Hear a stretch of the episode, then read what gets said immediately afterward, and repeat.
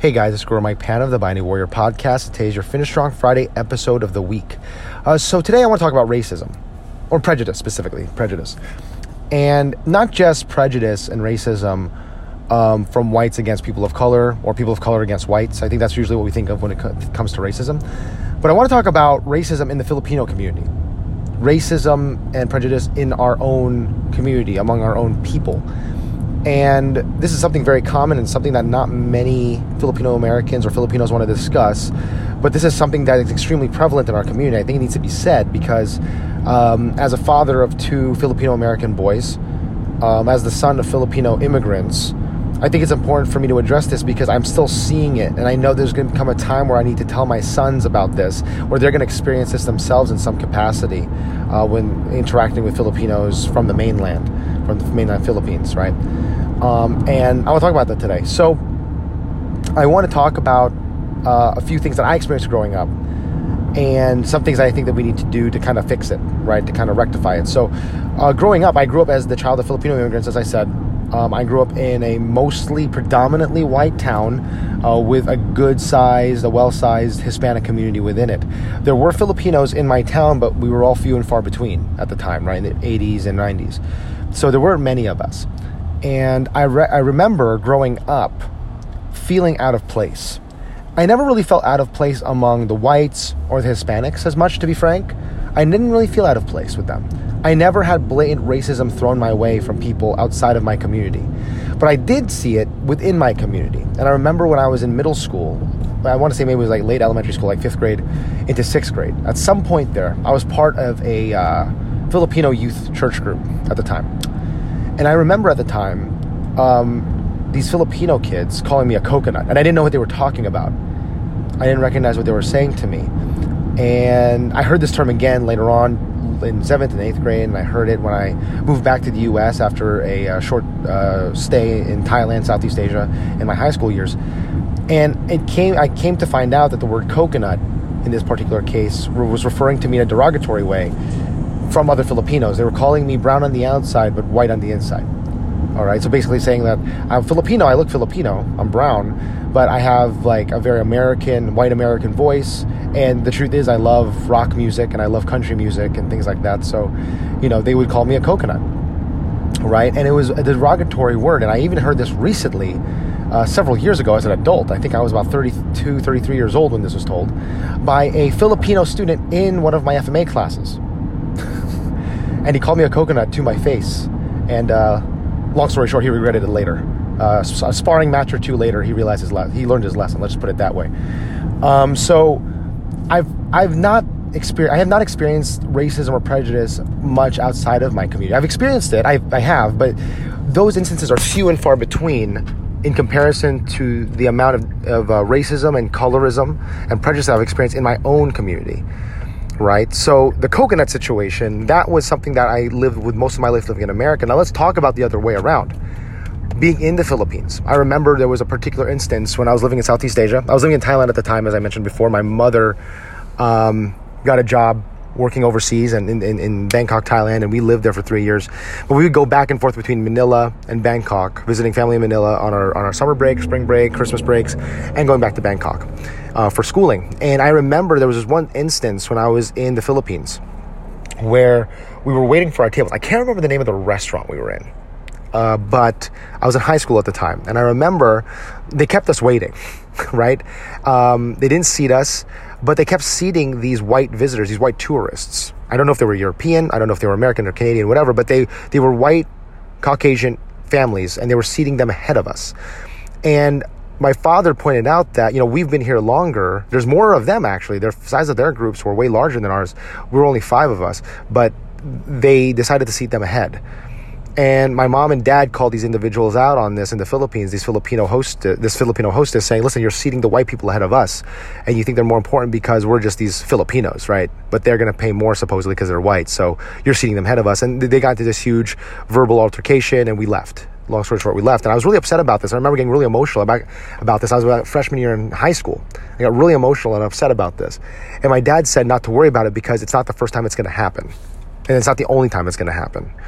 And I realized then that even in the Philippines, there is racism among our own people toward our own people. That if you have lighter skin, if you are Western, you're given preferential treatment over the people in your own community. All right. Now, I'm all for hospitality. I'm all for welcoming visitors, and I have friends and, and, and brothers and sisters from all different races and religions and ethnic backgrounds and things like that. But when I see that, when I see preferential treatment over people that are not are because simply because they assume that they're going to pay more just because they're of a certain color or a certain social class, that's an issue. And we see this often in our community to this day in advertising, right? If you look at the Filipino ads, like I was watching these Jolly, just go on YouTube and watch the commercials for Jollibee. None of these actors or actresses look like actual Filipinos. They're extremely Western looking, which is, by the way, is nothing wrong with it. There's nothing wrong with that in itself, all right? But they're extremely Western looking and they are dressed like Americans and they don't look anything like the native Filipinos in their culture. And there's this subconscious programming in Filipinos that their brown skin isn't good enough, or it's not going to be as good as white American skin. And again, there's nothing wrong with being white. There's nothing wrong with being being light skinned. My wife is light skinned, you know, um, and I'm very dark skinned. But my my my my issue is that we as Filipinos tend to give preferential treatment over people who may appear more Western. And that's an issue with me. I take issue with that. And on the other side of the token, like I was talking about the coconut situation, when I was being called a coconut my whole life growing up, um, there's prejudice against our people, toward our own people, for not being Filipino enough.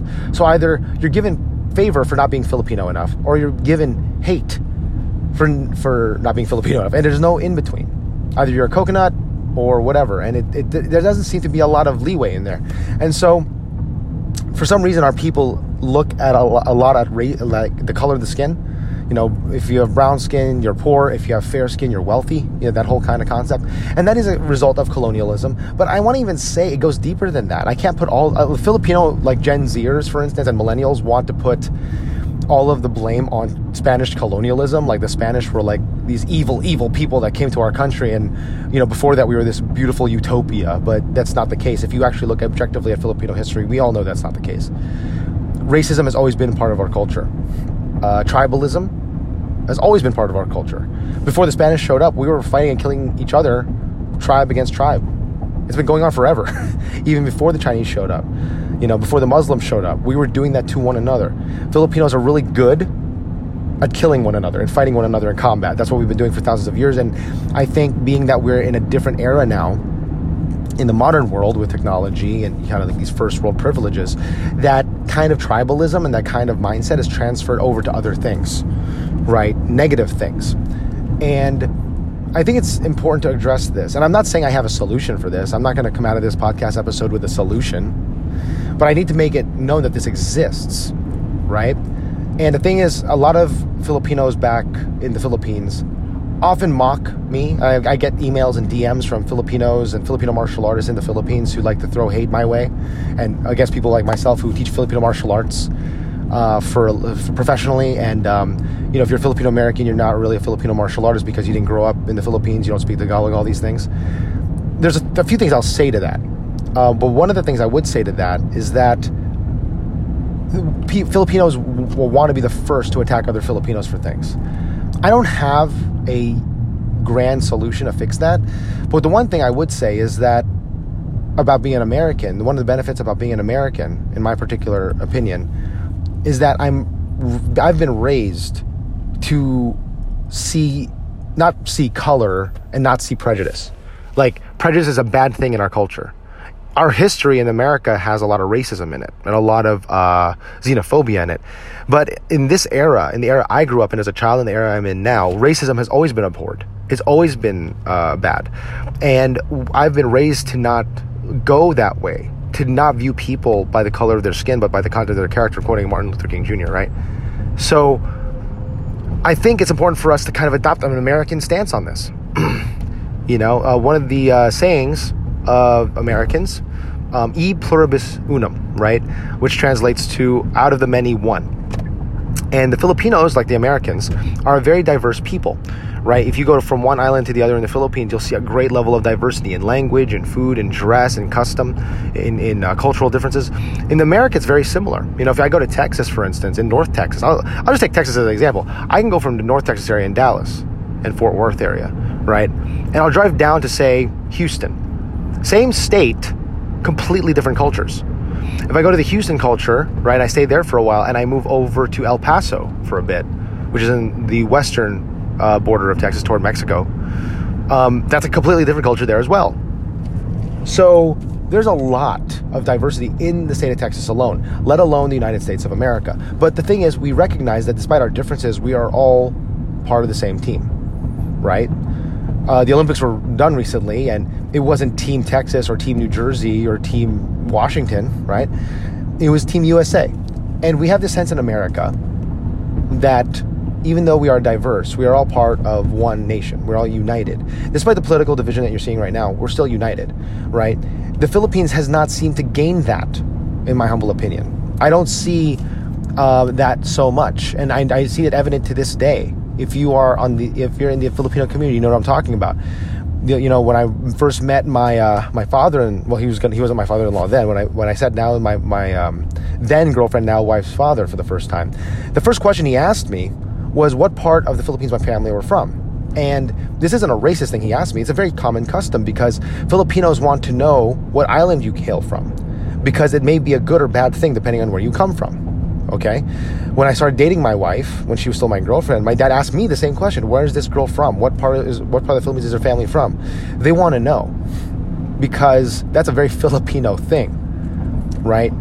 is this person my ally or my enemy? Is this person part of an island I can respect or do I need to disrespect them? This is part of the Filipino culture, despite what the Filipino Gen Zers are trying to portray that the Spanish destroyed everything.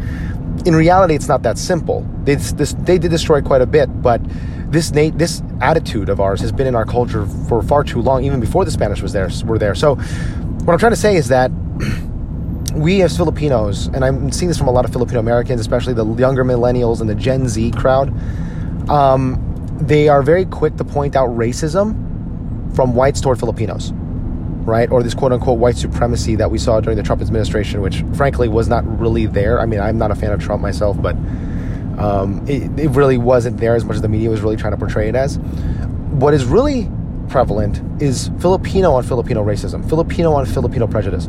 And if we're not willing to take an honest look at that, an honest assessment of that, we are not being honest with ourselves.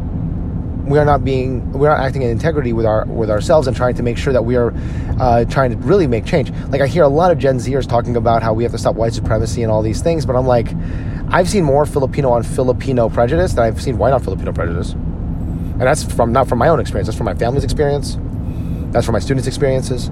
That's my experiences as a Filipino American who lived in the Philippines for quite some time and came back here. I could probably count on my hand the amount of uh, prejudice and racism I experienced from whites in this country. And it, maybe even less than one hand, maybe one or two fingers. but the, the racism that I experienced in the Philippines and in my own Filipino community here in the United States, I don't have enough hands to count that. Right? So, if you want to really make a change in terms of recognizing racism against the Filipino community, look in the mirror first, Filipinos. Look in the mirror first. Like one of the things I'm very careful to do, and I, am very mindful of this because I was guilty of this in the past, is to refer to Filipinos from the Philippines who moved to America as fobs. I used to fall into that camp because as a kid, that's what we called them, fresh off the boats, right? Uh, they had the accent. They were kind of, you know, they weren't really down with current pop culture. They didn't really understand the nuances of American culture. But here's the thing I've, I don't use that term anymore because I realize how prejudiced and racist that is. I've grown up. But there's a lot of people, Filipino Americans my age, who have not. Right? So if you want to recognize and you want to do something about racism in our community, don't look outside of it, look inside of it. Starting with yourself. What biases, what prejudices are you holding against your own people? And I think once we are able to do that, I think once we're able to kind of figure that out, we'll be a lot better for it. And I think once you start looking at yourself as the as the root of problems in your community, you actually begin to make a change because it's so easy for us to point the finger, myself included. It's so easy for me to point the finger. But it wasn't until I looked in the mirror and realized, wow, I'm calling these people fobs. Wow, I got a lot of these biases against these people. Until I'm able to look at myself, I really cannot change the world around me. Right? So let's start there. Start with us. Start with our community first, and then work outward. All right, guys. So I hope this podcast inspired you, inspired you to think differently. Take care. God bless, and be the hero in your life.